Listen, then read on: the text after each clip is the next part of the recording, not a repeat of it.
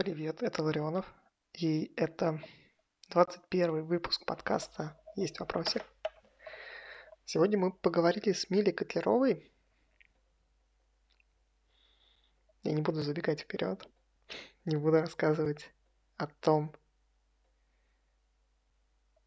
к какому определению мы пришли. Послушайте сами и все узнаете. О чем я попрошу вас сегодня, причем попрошу настоятельно, это зайти в приложение, где вы слушаете подкаст, и найти там способ оставить отзыв или поставить оценку этому выпуску или, в принципе, подкасту целиком.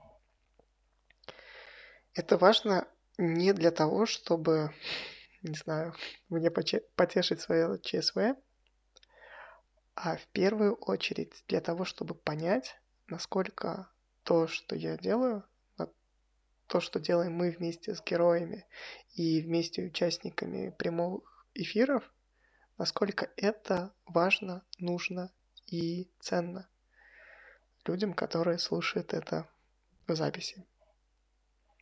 Может быть, и не стоит записи выкладывать может быть, ограничиться а, просто прямыми эфирами и удалять их содержание сразу после того, как эфир закончился. Напишите, если подкасты не несут никакой пользы, скажите об этом. А я вас призываю, зайдите в приложение, нажмите на кнопочку и напишите все, что думаете. Причем, пожалуйста, если вам кажется, что подкаст не заслуживает вообще ничего, так зайдите и напишите этому. Поставьте подкасту одну звезду. Я, наверное, первый подкастер, который призывает это сделать. Поставьте одну звезду, напишите все, что думаете. И я буду бесконечно вам благодарен. Или напишите отзыв на подкаст любой из ваших соцсетей. В Фейсбуке, в Телеграме, в Твиттере в Инстаграме, запилите историку. Я скажу вам спасибо. Тегните меня. Будет прикольно. А теперь к разговору с Милей, а то, кажется, мое интро очень уж затянулось сегодня. Миля, привет еще раз. Да, привет. Я чуть-чуть расскажу о формате перед тем, как мы начнем, а потом уже перейду там к вопросам, к разговору и всему остальному. Mm-hmm. Это не совсем классическое интервью. А, здесь, кроме нас с тобой, будут появляться герои, но это не будет в формате ток-шоу с Малаховым, когда внезапно открывается дверь, и кто-то заходит. Нет. А, будут подключаться ребята, которые регистрировались на эфир. Вот с нами, я вижу, уже есть Дима. Дима, привет. Ты привет. тоже можешь включить, не знаю, камеру, микрофон и ворваться в наше общение. Причем ворваться можешь в любой момент. А, и также ребята, которые будут подключаться, также могут а, присоединиться, задать вопрос, о чем-то спросить, что-то рассказать, поделиться своей историей. Ну, вот это все. хорошо, интересно. Обязательная такая организационная часть. Теперь давай поговорим о тебе. Расскажи, чем ты занимаешься, что ты делаешь и что тебе интересно. А, ну, с профессиональной, да, сначала, наверное, точки зрения, как я занимаюсь. А, я контент-маркетолог сейчас. В большей степени я занимаюсь личным проектом Digital Broccoli. Это проект о фрилансе и удаленке. У меня есть сайт, где я пишу, ну, не только я уже, у меня есть команда, а, мы пишем статьи про фриланс, как выйти на фриланс, как работать на фрилансе, про профессии всякие, digital. И у меня есть телеграм-канал достаточно крупный, с которого все и началось. Сейчас я еще другие развиваю форматы и соцсети. Плюс я сделала калькулятор ставки фрилансера. Им очень активно пользуются, мне это очень радует. Очень вот. крутая штука. Я, я когда готовился к эфиру, зашел, потыкал, блин. Спасибо. Wow, вот. И да, меня потому что постоянно спрашивают, один из самых частых вопросов — это вот подскажите, сколько мне поставить, э, какую мне цену поставить за свою работу. Я стала уже на калькулятор просто отправлять. Вот, что еще? Я еще сейчас, мы занимаемся, ну, точнее, уже сделали учет финансов фрилансера, там уже можно не только доходы, но и расходы записывать, ты там вводишь по услугам, по клиентам, смотришь, сколько тебе приносит день, денег конкретная услуга и конкретный клиент, потом можно там как-то анализировать, от чего-то отказываться, например. Вот, это, ну, сейчас моя основная деятельность, я стараюсь вот больше в личные проекты уходить, потому что мне интересно запускать всякие такие полезные инструменты. Ну и курсы я провожу по фрилансу и по копирайтингу. Ну а так по основной деятельности я контент-маркетолог, то есть я пишу статьи, пишу тексты и для клиентов, и, собственно, для себя, и там партнерские. И до этого я была видеомонтажером, то есть у меня все началось с видео, поэтому я сейчас много всего охватываю, то есть я занимаюсь целым контентом, и видеоконтентом, и текстовым. Вот так. Слушай, не знаешь, что интересно узнать, а как появляются вот эти проекты, как калькулятор э, фрилансера или учет доходов фрилансера? Из чего это рождается? А, вот учет доходов, на самом деле, очень классная история. я потому что когда вспоминаю, как я его придумала, а, как вот бывает иногда по цепочке несколько каких-то событий происходит. Я записалась давно еще, когда ну, начала заниматься курсами, а, хотела как-то это все вести, ну, профессионально, структурированно, и записалась на курс натологии э, управления финансами, чтобы, ну, как-то это все рассчитывать уже там по-взрослому считать эти все планы. А, и там, э, собственно, меня научили работать в Excel. Ну, то есть я обычно в Google таблицах что-то там делала, очень простое. И какие-то формулы особо не использовала. Но я до этого уже начала учитывать доходы свои. То есть мне надо было ну, понимать, сколько у меня вообще денег, потому что фрилансер обычно зарабатывает из кучи-кучи разных источников, и, естественно, у тебя там на одной карте там 10 тысяч, на другой карте 500 рублей, на третьей карте 50 тысяч, и ты можешь просто не представлять, сколько у тебя денег на данный момент. Я начала это все считать просто там как-то в таблице записывать, и на этом курсе мне показали очень классную формулу, как раз вот как считать там по услугам, по клиентам, я как-то там, я уже не помню, какой конкретно, но я несколько этих формул туда добавила, и получилось прям очень классный такой инструмент, просто в обычных Google таблицах. И Который тебе самой потом... помогал вот это все сменеджерить, сводить. Да, да, да. Я то есть просто ну, заходила и понимала, что очень удобная система у меня получилась. Ну, и для меня, и я так понимаю, что для других фрилансеров это было бы тоже полезно. И, ну, я уже, когда мне стало неудобно в таблицах, там все равно куча этих строчек, их надо то ли куда-нибудь убирать, спрятать и так далее, и я решила, что надо как-то это автоматизировать, и вот наняла разработчиков, они стали это все переносить. Слушай, офигенно. Я вижу, что к нам еще ребята подключились. А, Мария, ага. Ирина, привет. Вы, я думаю, что на таком эфире тоже, наверное, впервые, как Эмилия. А вы можете в любой момент включить камеру, задать, э, включить микрофон или написать свой вопрос в чат, как вам комфортно. Короче, вырывайтесь в наше общение. Это супер здесь э, позволяется. Ирина, привет. Привет, понятно. Привет. Единственное, что когда вы не говорите, лучше микрофон выключать, чтобы да, то это не было фона. Бывает с толку, ждать вопрос или нет. А по поводу калькулятора, на самом деле, я уже не помню, как это произошло, потому что это было так давно.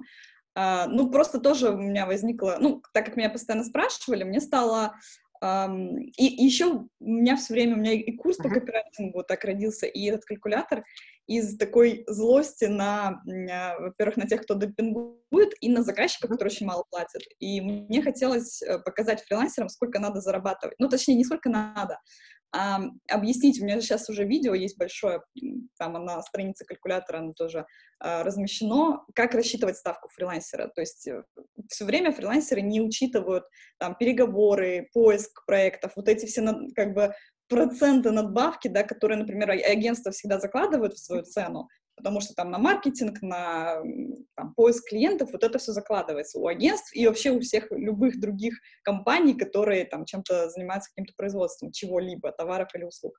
А фрилансеры себя не считают такими же производителями услуг, как все остальные. И почему-то все время ставят, ставят цену, которая вот чисто за работу. Вот если я там 200 рублей в час поставлю, вроде бы нормально, хотя они не учитывают, что у них э, в эти 200 рублей должно входить там предыдущее обучение, э, какая-то их прокачка навыков, какой-то их профессионализм, там, рост, поиск, опять же, клиентов, э, общение с этими клиентами, потому что часто, если фрилансер адекватный, он ответственный и, э, ну, профессионал, он много времени экономит заказчику, то есть он может поставить высокую ставку, вот у меня там а, по монтажу 1000 рублей в час, и это даже маленькая, там, для фрилансера это еще маленькая ставка, то есть можно ее больше поставить, но я ставлю такую для постоянных клиентов. И э, она высокая не потому, что там я просто ее с, с потолка взяла, а потому что я в этот час успеваю сделать гораздо больше, чем там новички совсем неопытные сделают за несколько часов. То есть я таким образом просто экономлю время заказчику, ну и получается вот из этого формируется цена. Вот. И мне просто хотелось э, и показать наглядно на калькуляторе, как это все выглядит, и заодно там дать какие-то инструкции новичкам, чтобы они поняли, э, что еще нужно закладывать в ставку свою в часовую. Слушай, мне в этом плане нравится очень ильяховский подход. Я вижу у тебя за спиной «пиши, сокращай», по-моему, ры- ры- рыженькую. И самое главное, я смотрю сейчас тоже на свою книжную полку, и вот она стоит прямо вот точно напротив меня. Так что Макс где-то здесь вот он э, присутствует.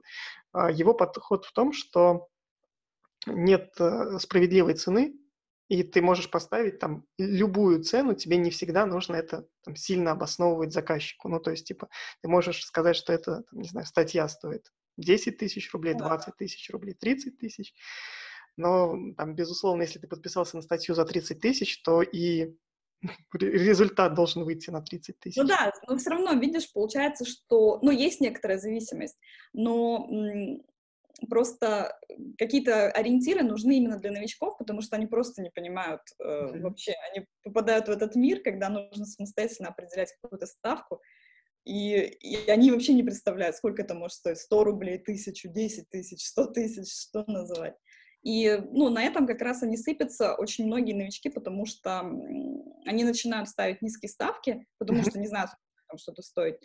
И они, соответственно, вкладываются, они очень много времени тратят на работу, работают, работают, потом оказывается, что они заработали там 3000 за месяц на фрилансе, уходят с фриланса, возвращаются там а, на какую-то нелюбимую работу. Ну, то есть, понятно, там по-разному бывает, но mm-hmm. это одна, один из факторов, который влияет как раз на тех, кто вот выходит на фриланс и разочаровывается потом в нем.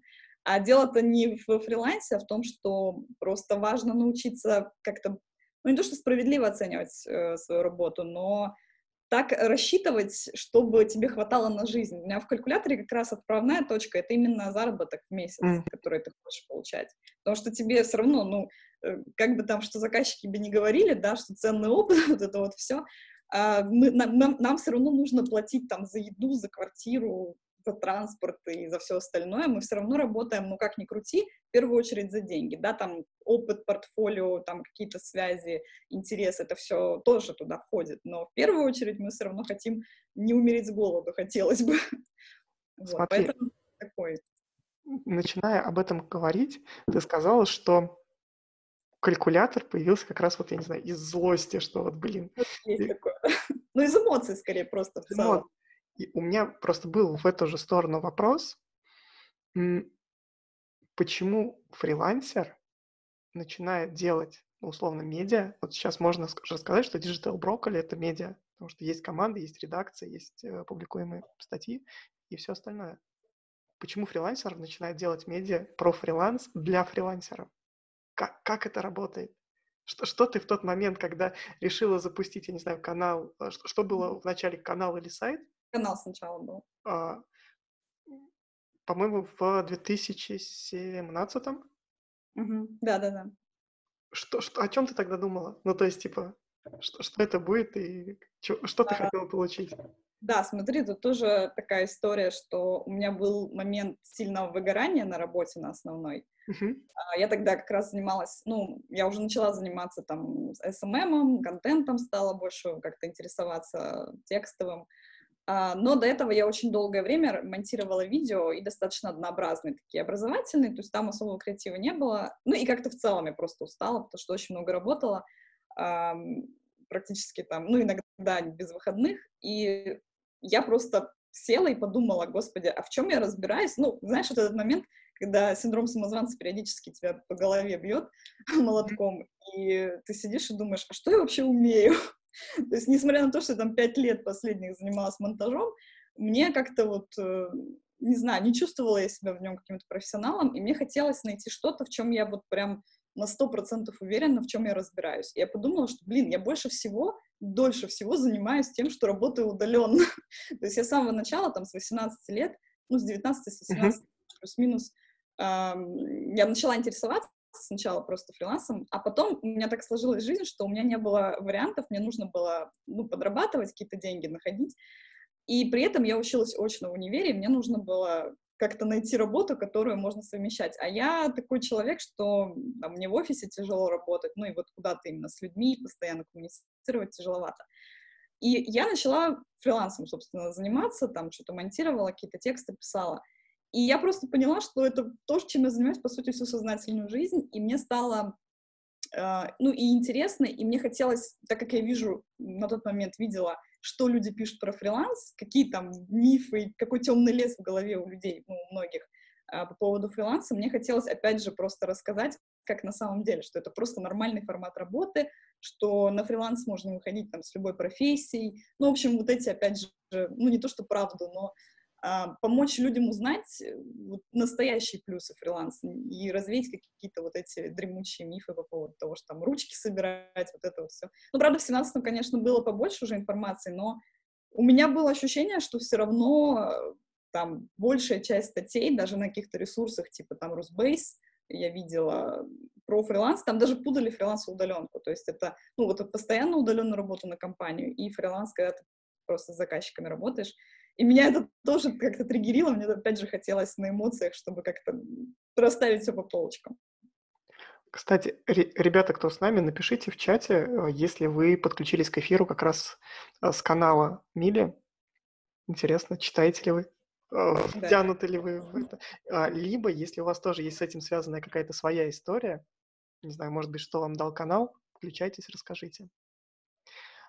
Ты сказала интересную штуку, а, Мария пишет, что с канала Мили. Круто. О, да, она сейчас у меня на курсе. Вау, офигенно. И задает вопрос, который как раз я хотел э, спросить про выгорание. В каком-то интервью я у тебя читал, что это что выгорание, с выгоранием ты сталкивалась несколько раз. Да, было такое. Можешь, вот как человек, переживший это, рассказать, во-первых, как оно у тебя проявлялось, Угу. Потом я тебя еще спрошу. Ага. А, слушай, ну выгорание — это просто отвратительное состояние на самом деле. Но вот самое сильное выгорание у меня было как раз, когда перед тем, как я завела канал. Uh-huh. У меня вот такой... Э, как-то там все навалилось, во-первых. Там еще был такой период, когда э, в пазле я смонтировала все, что нам нужно было практически. Uh-huh. Ну, как-то там меньше стало работы по монтажу, потому что там у нас основные курсы уже были смонтированы и э, у меня еще снизилась зарплата, и я оказалась на распутье, мне стало интересно заниматься другим, но это, знаешь, такой момент, когда вроде бы жалко бросать, ну, не то что бросать, но отходить все-таки, меньше уделять времени тому, что ты уже давно делаешь, вот монтаж в моем случае. Uh-huh. И я была на таком распутье, и плюс это такой еще очень сильная усталость, когда Uh, я вот uh, сейчас писала книгу, ее уже сдала в издательство, и там вот, как раз показывала про, этот, про выгорание, когда у меня был момент, что я открывала премьер, вот видеоредактор, и меня просто, ну, буквально подташнивало этого вида, мне прям вообще не хотелось в нем ничего делать, просто вот до такой степени. И, ну, и я еще в том числе поэтому сменила сферу, потому что мне нужно было чем-то заниматься, где не нужно открывать видеоредактор, который вот вызывает у меня такие негативные эмоции. Но это просто вот сильная усталость, когда ты может быть, бегаешь там по ну, ощущение, как будто ты бегаешь по кругу, и ты хочешь куда-то выйти, дальше, но непонятно куда и непонятно, как это сделать. И, ну, эмоционально такое состояние, как-то вот ничего не хочется делать, э, как-то хочется, короче, просто лежать и отдыхать.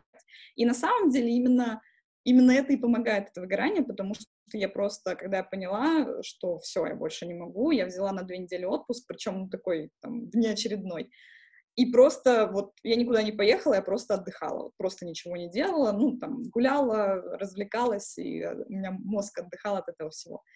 И это действительно работает. И потом, когда я уже поняла, что что такое выгорание, что надо как-то его избегать, я стала очень много уделять внимания выходным и отпускам. Ну, с отпусками все-таки у меня сейчас посложнее все равно, но вот выходные у меня железно. То есть, ну вот сейчас, сейчас суббота, но я когда знаю, что я буду работать в субботу, я не работаю, например, в пятницу или там в четверг. То есть я распределяю.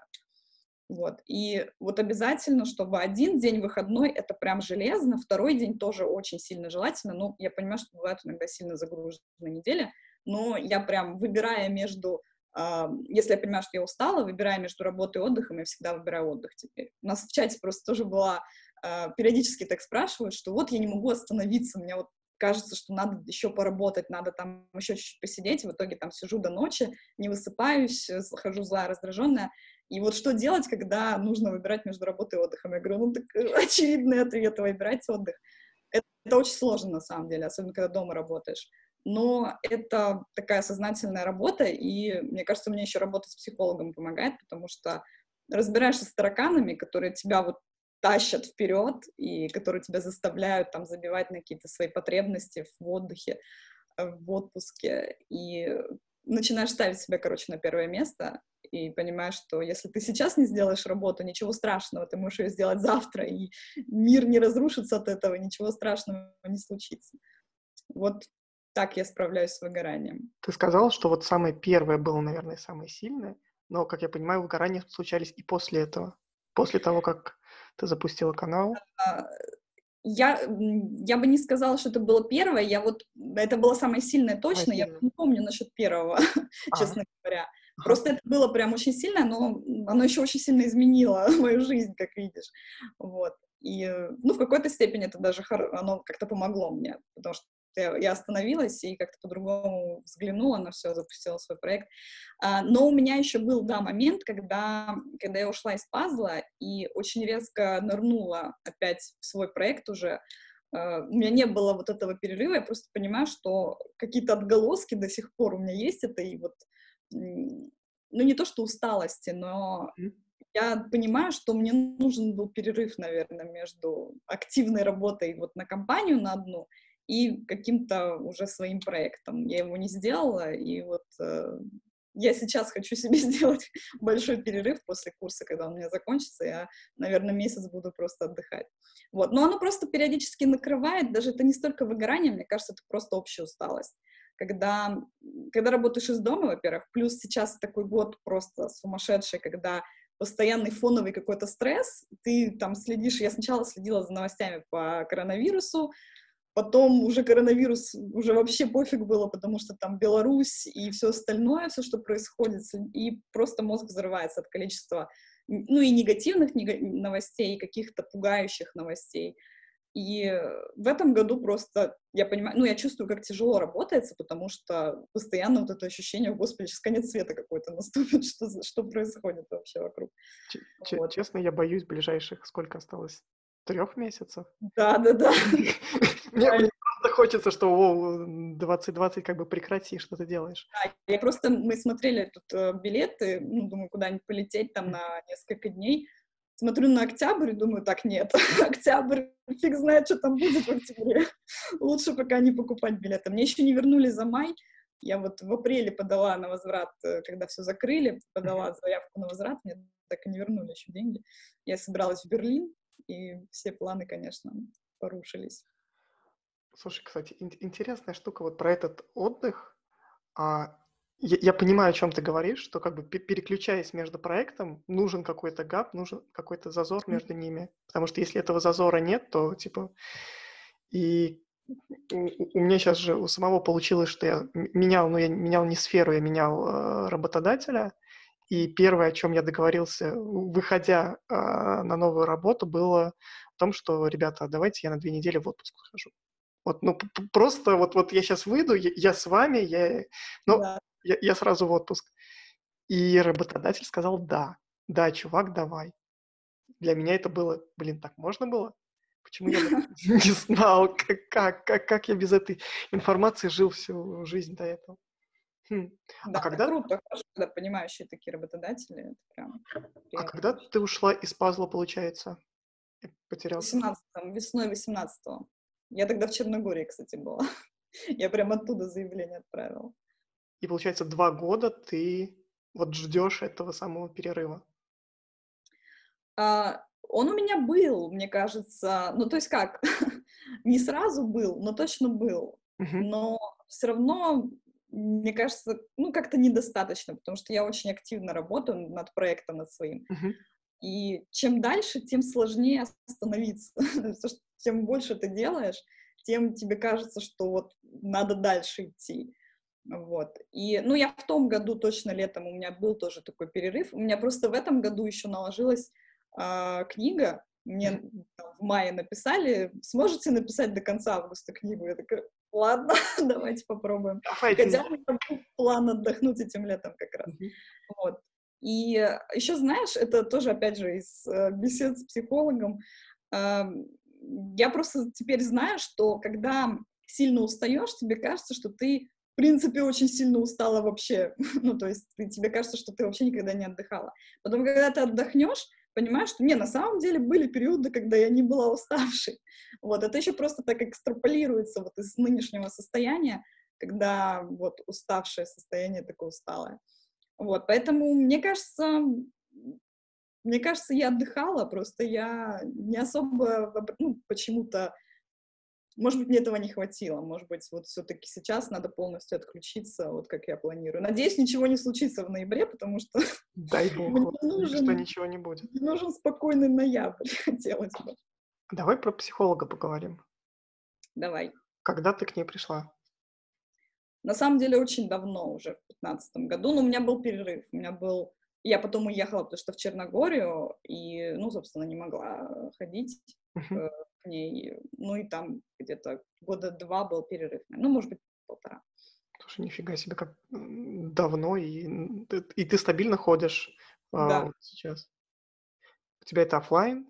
Вы встречаетесь лично? Это было сначала офлайн, очень долго офлайн, и потом уже стал онлайн. Но особенно сейчас уже мы собирались в этом году, опять же, собирались опять офлайн встречаться, mm-hmm. но все планы попутались, и, ну, и сейчас я уже не, не хочу выезжать, сейчас уже вроде бы можно, но мне не хочется лишний раз выходить из дома, там, в метро ездить, вот, и, ну, вообще лучше офлайн, если я вообще э, советую всем, кто вообще, в принципе, всем э, походить к психологу, потому что это не обязательно приходить с каким-то запросом, что вот у меня все плохо, там, мне нужна помощь. Просто на самом деле, особенно люди, которые работают на фрилансе, я просто понимаю, что на фриланс часто выходят там интроверты или те, кто творческие люди. И, и особенно, если ты работаешь на фрилансе, даже если ты не творческий человек, и даже если ты экстраверт, и, но ты работаешь, например, из дома очень долго, все равно очень легко попасть в вот эту вот э, изоляцию некоторую, особенно в этом году, и э, словить выгорание, если ты постоянно работаешь. И работа с психологом просто помогает, ну, опять же, вернуться к себе, потому что ты бежишь, бежишь, бежишь, ты работаешь, работаешь, работаешь, и очень легко забыть про то, что, ну, вообще-то я человек живой, а не робот, который вот только, ну, раньше у меня была такая характеристика себя через работу, то есть я могла только вот, я вот монтажер или там, я контент-маркетолог, я вот такой-то.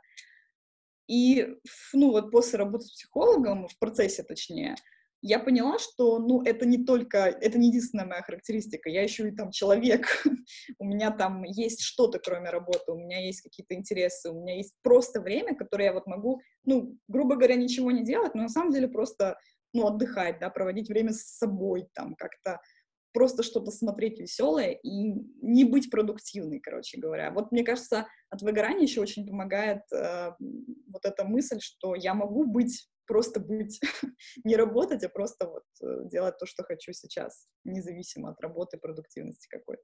Слушай, вот это очень интересная штука, которую ты сказал. И это та самая трансформация, наверное, которая произошла с тобой в психологии. Ну, при да. работе с психологом, что да.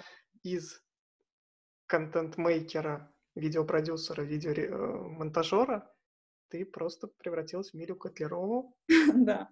Это, это клево. А пару эфиров назад был Гриша Туманов, а, это редактор и а, автор, ведущий подкаста «Мужчина, вы куда?». Mm-hmm. И он рассказывал о том, что у него с детства была большая мечта начать работать Гришей Тумановым. И вот только сейчас он к этой мечте вот чуточку приблизился. Да-да-да. Что значит быть Милей Котлеровой? Слушай, это прям такой философский вопрос. А интересно, блин. Ну вот, то есть, если не с призмой, там, фриланс, э, контент. Ну да. А вот э, до чего ты докопалась? До, до каких, может быть, штук?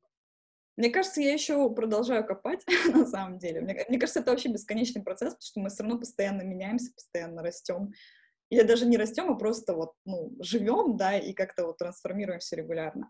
Но вот на данный момент, кто, кто я, э, если так себя характеризовать, Может мне кажется, я человек... самое главное.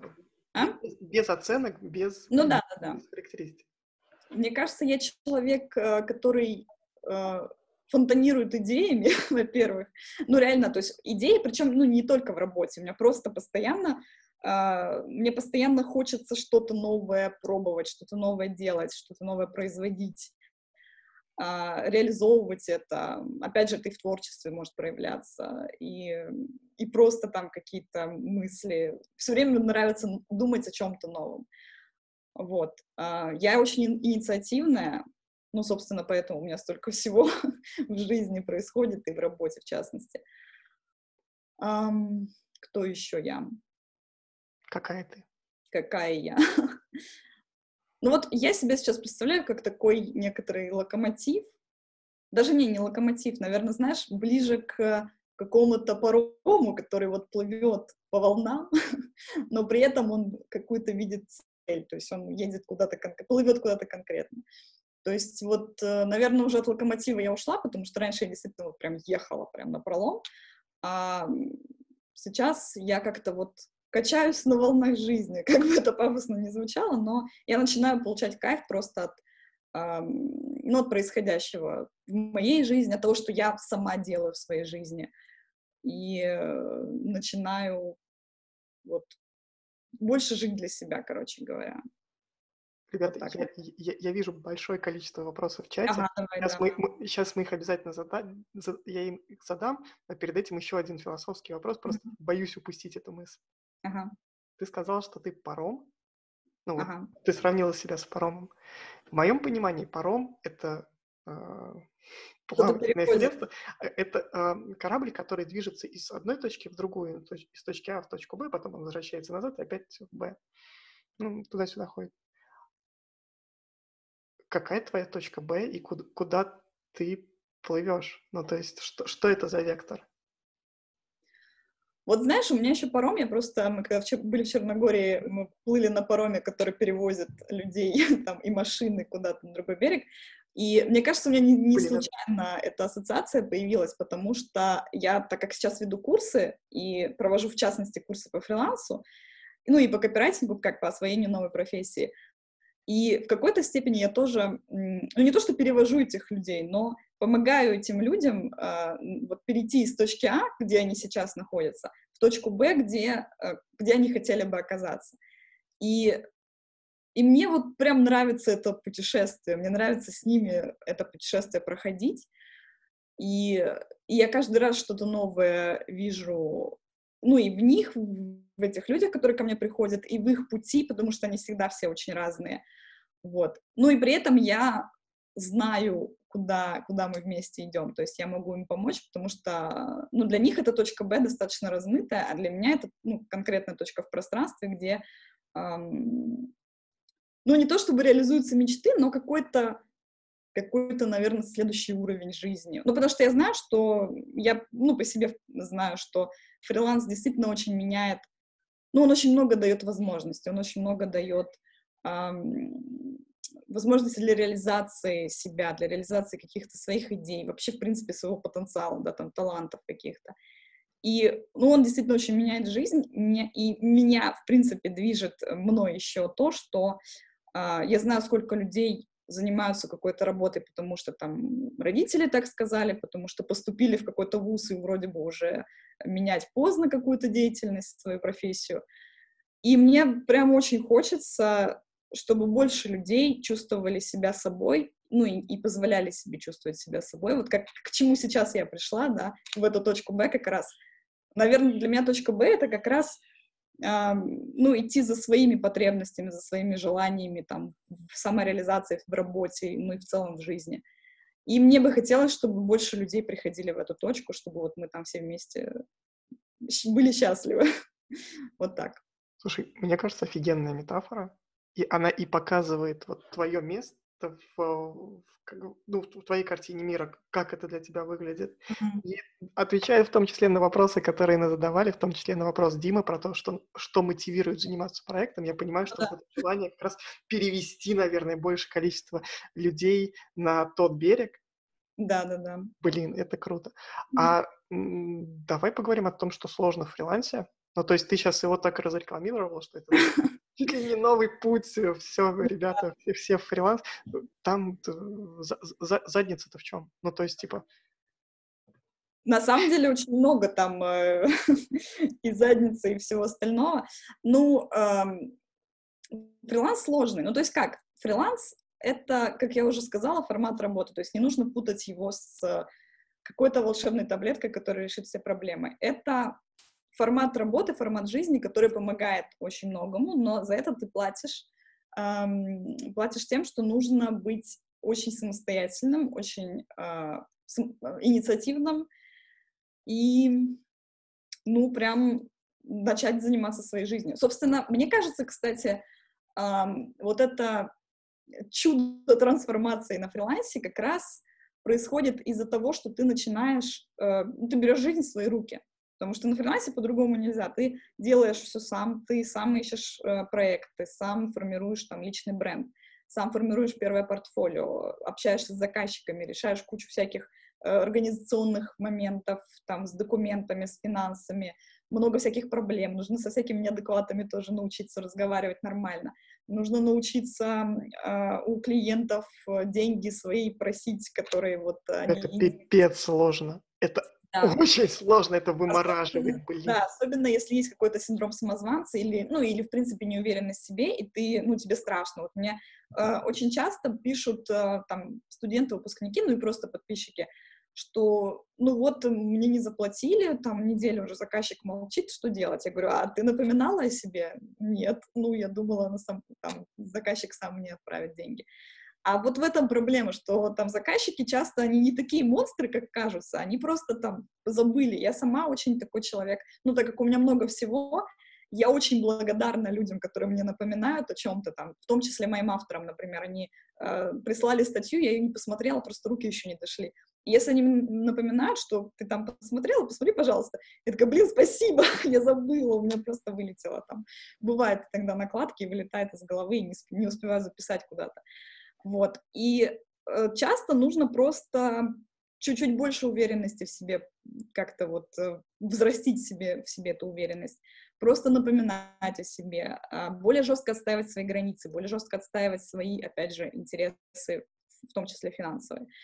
И вот это как раз трансформирует, я думаю, вот это как раз приводит к этой точке, когда ты понимаешь, что, ну, твоя жизнь тебе важнее всего, и у тебя есть какие-то потребности, у тебя есть э, свои какие-то интересы, у тебя есть свой путь, и ты по нему идешь.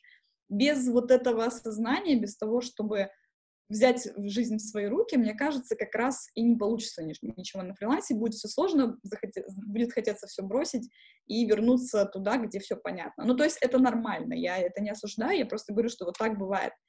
Есть люди, которым просто действительно очень тяжело, у них может быть там какая-то высокая ответственность вне работы, например, там в семье, ну или в принципе в принципе тяжело, там, психика у всех по-разному устроена, там, характер у всех разный. Я просто такой человек, что мне тяжело на кого-то работать именно постоянно. И, ну, за счет того, что я очень много всего там произвожу, каких-то идей, э, мне важно вот именно самостоятельно это все э, реализовывать. Вот. Но я понимаю, что не все такие, и кому-то проще работать с понятными инструкциями там в офисе, ну или не в офисе, на удаленке. Ну и это тоже нормально. Вот. Но самое сложное — это вот дойти до того момента, когда ты понимаешь, что все в твоих руках, и с одной стороны это круто, потому что ну, ты управляешь своей жизнью, с другой стороны это просто гигантская ответственность, которая на тебя сваливается, и с ней надо как-то справляться, надо что-то с ней делать. Скажи, а как ты прокачивала вот эту как раз способность у себя, способность говорить заказчику, чего ты от него хочешь, в том числе денег? а говорить, не знаю, авторам, чего ты хочешь от них. Вот я понимаю, что вот это не, не самое, это не черта, с которой мы рождаемся, типа. Ну да. У, тебя были с этим проблемы когда-либо? А, вот знаешь, мне кажется, мне было проще в начале, вот мне, в принципе, много чего было проще в начале делать, когда э, синдром самозванца, уже на чем основан? На том, что ты а, в первый год ты чувствуешь себя просто королем вообще. Там же и есть кривая обучение, ну, то есть, типа, ты знаешь, да, знаешь, да. знаешь, а потом ты бах, и вот ты да, да, да, да, да. ничего не знаешь. Вот. И в первый год ты, ты, тебе кажется, что ты прям, ну все, я профессионал, я, я крутая. вот. И, но это очень круто на самом деле, это помогает. Потому что вот в первый там год-полтора на фрилансе, ну, когда я начала заниматься, в принципе, какими-то своими проектами, Uh, мне это очень круто помогало, я вообще ничего не боялась. Мне было 19 лет, когда я взяла первые там достаточно крупные проекты, я еще ростом маленьким, поэтому, ну, я просто выглядела, ну, я мало того, что студентка, так еще и там лет 50, вот, и, и мне верили, мне там какие-то взрослые дядьки, там, под 50 лет из каких-то серьезных организаций доверяли снимать э, курсы, какие-то презентационные ролики, ну, достаточно дорогие, и, ну, и мне казалось, что, ну, да, нормально, как бы, так и должно быть. Вот, хотя я понимаю, что, ну, это вообще сейчас я бы, даже сейчас я бы, наверное, больше в себе сомневалась, чем тогда. Ну, я думаю, вот это помогало как раз уверенность. Ну и плюс у меня не было выбора. ну, то есть мне так все время казалось, мне, мне это тоже помогало, эта мысль, что мне надо зарабатывать. Вот у меня такая ситуация сейчас, там родители мне не могут помогать, мне надо снимать там квартиру или комнату, и мне нужны деньги. Вот что хочешь делай, но вот надо заработать. Но при этом, при том, что я всегда я еще выросла в семье предпринимателей, поэтому я с детства видела вот эту э, работу с бизнесом, ну, то есть именно какую-то предпринимательскую составляющую работы. И для меня это всегда было нормой. То есть для меня как раз работа в офисе была, была чем-то более сложным, чем-то более таким таинственным для меня, чем работа на себя. Вот. Э, и а как... мама и папа в бизнесе? Или да, ну у них там совместный бизнес был, они его торговали, э, ну там одеждой, по-моему. Okay. Ну, то есть у них, да, у них там разные были товары, просто я помню, запомнила только, что они пальто в основном продавали, но у них там еще что-то было. Uh-huh. Вот. И, ну, я все детство, собственно, это видела. И, собственно, когда вот ты уверен в себе, когда ты понимаешь, что тебе надо, вот тебе нужны эти деньги, ты будешь напоминать об этих деньгах, потому что если ты сейчас не напомнишь, тебе нечем будет платить за квартиру в следующем месяце или там не, не на чем будет ездить э, в универ. Ну, на тот момент я в универе еще училась. Вот. И, ну, это действительно помогает, когда ты понимаешь, что ты не можешь ждать. Вот э, тебе плевать, э, что там заказчик тебе ответит, потому что тебе нужно, тебе нужны эти деньги. Но это нормально, то есть и так и должно быть. По идее, э, не должно быть сомнений, а могу ли я напомнить о себе, а могу ли я напомнить о деньгах. Это твои деньги, ты сделал все, чтобы их получить, ты сдал работу, и ты теперь имеешь право получить эти деньги за работу, потому что, ну, собственно, ради этого все и затевалось. Там заказчику нужна была работа, тебе нужны были деньги. Иначе, э, ну, там, как-то с каким-то самообманом заниматься мне не нравится, когда начинается вот это, ну, я работаю не ради денег, ну, давайте будем откровенны, без денег мы бы все э, немножко умерли с голоду. Но есть люди, которые там не особо запариваются по поводу денег, но они не парятся по поводу того, чтобы сказать. Они там могут подождать.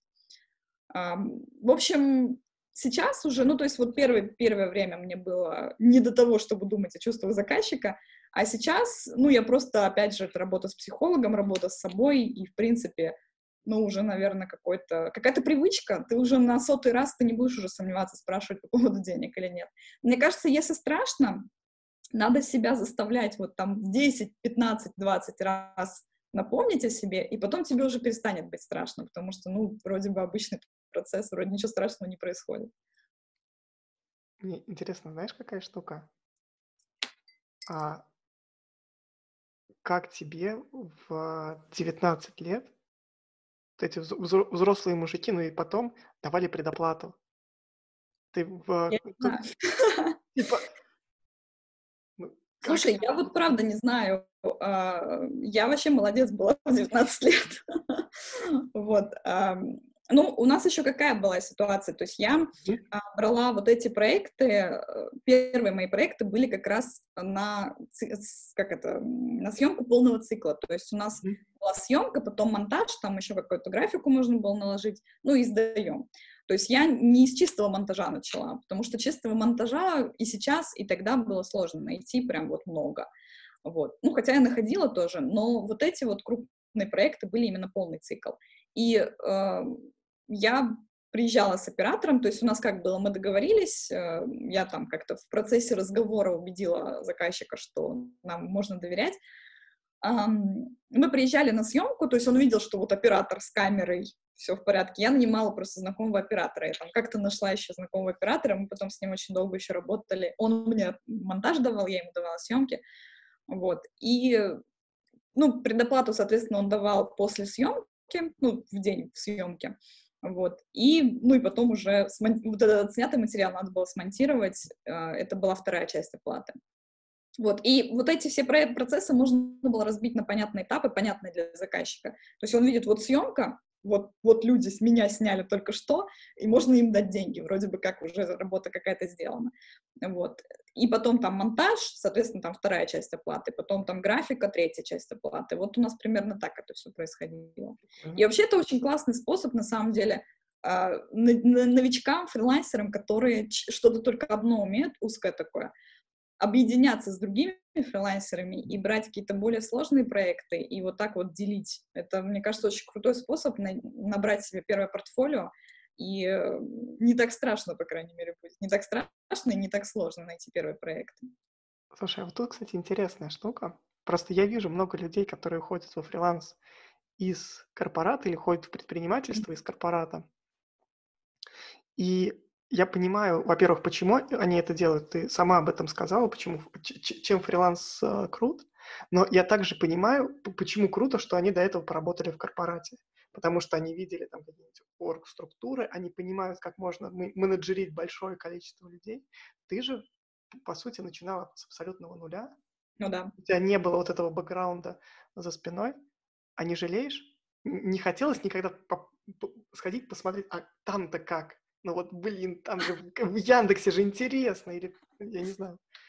Слушай, вот э, мне кажется, в силу характера у меня никогда не было такого желания, потому что я, э, ну, я слишком, слишком инициативная, слишком, ну, независимая, что ли, для этого. Независимая в плане того, что, ну, мне правда физически тяжело работать на других людей. То есть, если, даже если я была бы менеджером сразу, да, там куда-нибудь меня взяли бы, а все равно были бы кто-то там надо мной, были бы люди, которых мне дали, и не я сама их там, например, выбрала, и это все равно очень жесткие для меня рамки. Ну вот э, я такой человек, ну, если бы я не была таким человеком, какой я сейчас, я бы не сделала брокколи, не сделала там э, всякие сервисы, инструменты, а, просто потому что вот мне важно, мне важна вот эта свобода, мне важно, мне важно вот это вот пространство вокруг меня, которое я сама формирую и сама выбираю. И у меня был опыт, ну, в пазле же я работала, это, в принципе, достаточно такая структура, но она все равно не классическая, потому что я туда пришла, когда это еще был стартап, я еще на фриланс-основе там долго работала, то есть мне присылали просто какие-то ролики периодически, я монтировала их, вот, и ну, там все было очень круто в плане того, что это же стартап, это IT-стартап, это, там всегда все вот так вот, там все время не хватает рук, можно было делать все, что, все, что угодно. Я попросила взять, э, ну, дать мне соцсети, мне их дали. Я попросила сделать блог, мне сделали блог, я его вела. Ну, то есть в таком формате было очень круто работать. Вот. А, у меня был опыт, когда, ну, это такая, это государственная структура, меня позвали в один вуз питерский а, делать э, ну, там они хотели тоже сделать какую-то типа видеобиблиотеку mm-hmm. курсов всяких уроков. Вот. Но меня позвали не в то время, мне кажется. Меня позвали летом, когда надо было просто сначала ну, организовывать вот это все. То есть еще не надо было ничего снимать. Но плюс еще там куча этой бюрократии, это же государственная структура, там еще меня брали на работу сначала долго. Потом там вот эти все рамки в том плане, что ты пришел в 9 утра, что ты делаешь, плюс у меня на тот момент еще было мало работы, потому что лето, потому что там еще непонятно вообще, чем надо заниматься, я должна была это все делать с нуля, и там по привычке я к четырем вечера уже была выжата достаточно сильно, и при этом надо сидеть до шести вечера. Я поняла, что просто мне на две недели хватило, я пришла к человеку, который меня нанял, говорю, нет, это вообще не мое, вот максимально не моя сфера, где надо приходить какое-то количество времени сидеть, что-то там пытаться что-то упихнуть, хотя у меня нет сил на это. Но на тот момент я уже достаточно серьезно так к себе прислушивалась и, понимала, что мне важнее там какая-то моя личная продуктивность, мое личное там э, спокойствие, мое состояние физическое, чем какие-то вот амбициозные их, не мои, опять же, планы. Слушай, а именно сходить поучиться? Ну, то есть я знаю, что там тот же Федя Овчинников, э, я не помню, где он работал, в Бургер Кинге, в Макдональдсе. Ну, короче, перед тем, как основать э, Додо Пиццу, он пошел мы- мыть тарелки и бургеры переворачивать. Не, не было желания увидеть вот именно это, там, те процессы, которые ты сейчас строишь и в брокколи, и а, в школе? Как, как это работает, типа, у больших? А, вот желания не было. ну, то есть ответ у меня просто желание, вот честно. У меня а, не было именно пойти. И, ну, я такой, я на самом деле, это, наверное, в какой-то степени мой минус, ну, или просто черта такая. Я достаточно упертая, и мне все хочется делать по-своему. То есть я учусь, я учусь, э, я прихожу там часто в натологию на какие-то курсы, чтобы, ну, перенять вот этот экспертный опыт, потому что там все равно подают эксперты и много чего интересного рассказывают. И это очень, кстати, помогает, потому что я а, проходила курс по управлению продуктом сначала, и это тоже мне очень помогло в брокколи все построить. Потом а, вот по управлению финансами я сделала учет финансов. Продукт вообще получился. А, что? Про, э, я, я говорю, что вообще получился из этого курса продукт. Ну, ну да, да, да. То есть э, это действительно помогает, когда когда это сжато и когда это вот в моем темпе, когда я понимаю, что мне это нужно, я вот мне было нужно, я пошла, получила. Прикольно. Вот. А именно работать, ну вот желания не было, ну вот правда, потому что я понимаю, что, ну еще знаешь, такой момент, да, это может быть прикольный опыт, то есть я не, не говорю, что это там мне не подходит, возможно, это было бы действительно очень крутой boost какой-то. Но еще есть такой момент, что я не планирую растить корпорацию пока что. Я не знаю, что будет в будущем, да, может, там через 20 лет э, это интервью кто-то найдет, да, но я не знаю. Но сейчас у меня нет каких-то амбициозных планов делать именно вот что-то очень большое. Может быть, оно вырастет, может быть, нет. Но мне комфортно в таком формате, в котором я сейчас работаю. Он небольшой, он компактный, очень мобильный. Мне сейчас это важно. Вот. И э, опыт таких корпораций типа Яндекса мне просто не подойдет. Просто вот я не смогу впихнуть этот их огромный э, масштабный опыт в какие-то свои бизнес-процессы, которые вот, ну, очень малюсенькие. Вот. Интересно. Но некоторые, некоторые лайфхаки я, конечно, всегда изучаю, потому что я постоянно читаю кучу кейсов и именно вот экспертных каких-то историй, чтобы понимать, как вообще работают другие люди. Мария спрашивает, откуда взялось слово брокколи в названии? Это, кстати, э, забавная история. Очень забавная история в том плане, что я долго от него пыталась отмахнуться, я просто случайно его придумала. Ну, то есть как, была, короче... Фриланс и что-то, фриланс и ремоут? Нет. Ремоут и фриланс, это, да, это просто название, на самом деле, ну, название канала, uh-huh. а линк канала был сразу Digital Broccoli. С самого-самого начала, когда вот это был, по-моему, август 2017 я стала увлекаться контент-маркетингом, и первая у меня идея была писать про контент-маркетинг. И потом я уже поняла, что нет, мне все-таки больше хочется писать про фриланс. Ну, вот у меня как раз был этот момент поиска, и mm-hmm. вот я поняла, что нет, я буду писать про фриланс удаленку.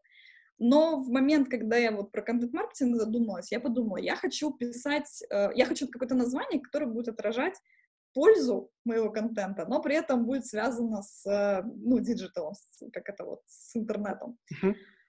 И у меня первое было название в голове Digital Salad, ну, типа салат, вот, что типа полезное, зеленое такое, вот. Ну, и ассоциация такая приятная, что полезненькое и свеженькое что-то. Но я подумала, что это очень избито, и как-то, скорее всего, уже куча есть, если не у нас, то в каких-то других, там, где-то в Америке точно должен быть такой домен. По-моему, даже, да, я, по-моему, даже нашла mm-hmm. какой-то домен, и такая, ладно, что можно, на что можно заменить салат? Ну, брокколи, не знаю почему. Я поставила брокколи, потом я реально года два думала, блин, зачем я взяла этот дурацкое название. Я не знаю почему. Я очень долго с ним как-то пыталась его принять. Ну, наверное, потому что я, я, опять же, я такой человек, что мне все время хочется лучше, хочется что-то вот, что-то А еще. ты ешь брокколи? Я очень долго его, кстати, не ела, а потом в Черногории я попробовала суп-пюре из брокколи, и это прям очень круто. вот. То есть вот, я даже написала пост, у меня даже был пост про брокколи, что его надо научиться готовить, чтобы он был вкусный. типа это как с фрилансом, надо найти к нему правильный подход, чтобы он тебе нравился. Вот так. Слушай, и вот в тот момент я приняла, мне кажется, это название. Мария, спасибо за вопрос, офигенный. Блин, у меня, у меня просто у, у самого, когда я начал готовиться к интервью, было куда-то в эту сторону, но я понял, что, блин, ну, наверное, потому что про пользу. А нифига. Много... Ну, есть, про пользу тоже есть, но вот и плюс еще несколько таких разных слоев наслоилось. Вот, а, кстати, буквально, я понимаю, что там, пара финальных вопросов. Ты несколько mm-hmm. раз говорила про Черногорию, ты говорила про Сербию, про Италию, не, не говорила, но в каком-то интервью или где-то приводила, что работала в Сербии, Италии, Эстонии, Кипра, побывала в 11 странах, 20 городах. Да, есть. Вау. Сейчас уже, наверное, побольше. Но я не так часто в последнее время езжу. А, ну, да. Просто я не то, что хочу развенчать миф. Ну, сейчас ты в Питере. Ну, сейчас да. Сейчас а... быть где-то еще, к сожалению. Да, это, это правда. Но а, вот насколько фриланс связан с вот этим типа а-ля digital nomad style, когда ты катаешься по миру с ноутбуком, путешествуешь и так далее. Вот у тебя. У меня долгое время это было прям, ну это прям был образ жизни, потому что опять же, мне хотелось, мне не хотелось просто сидеть на месте. Вот тот момент до 2017, наверное, до 2018, мне не хотелось э, оставаться на одном месте. И у меня даже было правило чемодана, что я не покупаю себе вещи, которые не поместятся в чемодан и которые будет тяжело нести. Вот. И, ну, мне кажется, кстати, что вот такой формат путешествий больше, наверное, к удаленке подходит постоянный, когда у тебя есть прогноз твоего дохода, или ты на фрилансе уже достаточно давно, чтобы понимать, сколько у тебя будет денег в следующем месяце. Потому что если начинать фрилансить там на 25-30 тысяч в месяц вот в самом начале, и сразу рвануть куда-то путешествовать, ну, ты будешь на постоянном нервике, что, блин, у меня не хватает денег, у меня не хватает денег. Ну, потому что все равно это расходы там. Э, в Черногории, если даже просто жить, там надо каждые 30 дней выезжать, ну, это если для россиян. А, для белорусов и украинцев тоже есть какое-то правило, я точно не помню, сколько дней, но тоже надо выезжать. Вот. И на эти визараны, то есть выезжать и въезжать, на эти визараны тоже нужно тратиться. Там можно сильно сэкономить, потому что там лоукостеры летают, но, тем не менее, ты в любом случае тратишься. Вот. И э, как раз вот такие активные путешествия у меня пришлись, когда у меня уже была постоянная работа, ну, удаленка в пазле. Но, правда, в Киев рванула я с фрилансом, мне там, я типа зарабатывала 20, 20 25, 30 тысяч в месяц, но было прикольно все равно. Ну, Киев... Это было в самом дешевле. начале? Это было в самом начале? Это было, да, это был тринадцатый год. Но это было не самое-самое начало, потому что первые, получается, первые два года своего фриланса я жила в Москве, и потом уехала. Вот. И но это крутой формат. Это, мне кажется, он обязательно, обязательно нужно его попробовать, если есть возможность именно вот пожить, поездить. Это очень круто расширяет кругозор. Это расширяет вообще, в принципе, твои представления о том, как, как живет мир, как живут люди другие.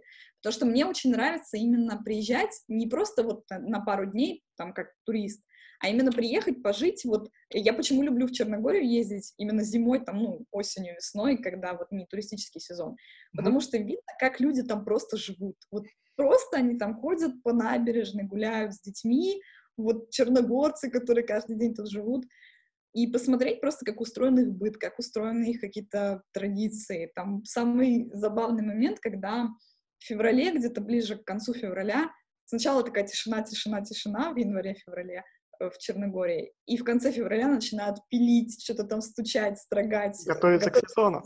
Да. Они там строят, они могут за месяц построить дом, прям, или пристройку какую-то большую к дому, чтобы сдавать, например, э, туристам.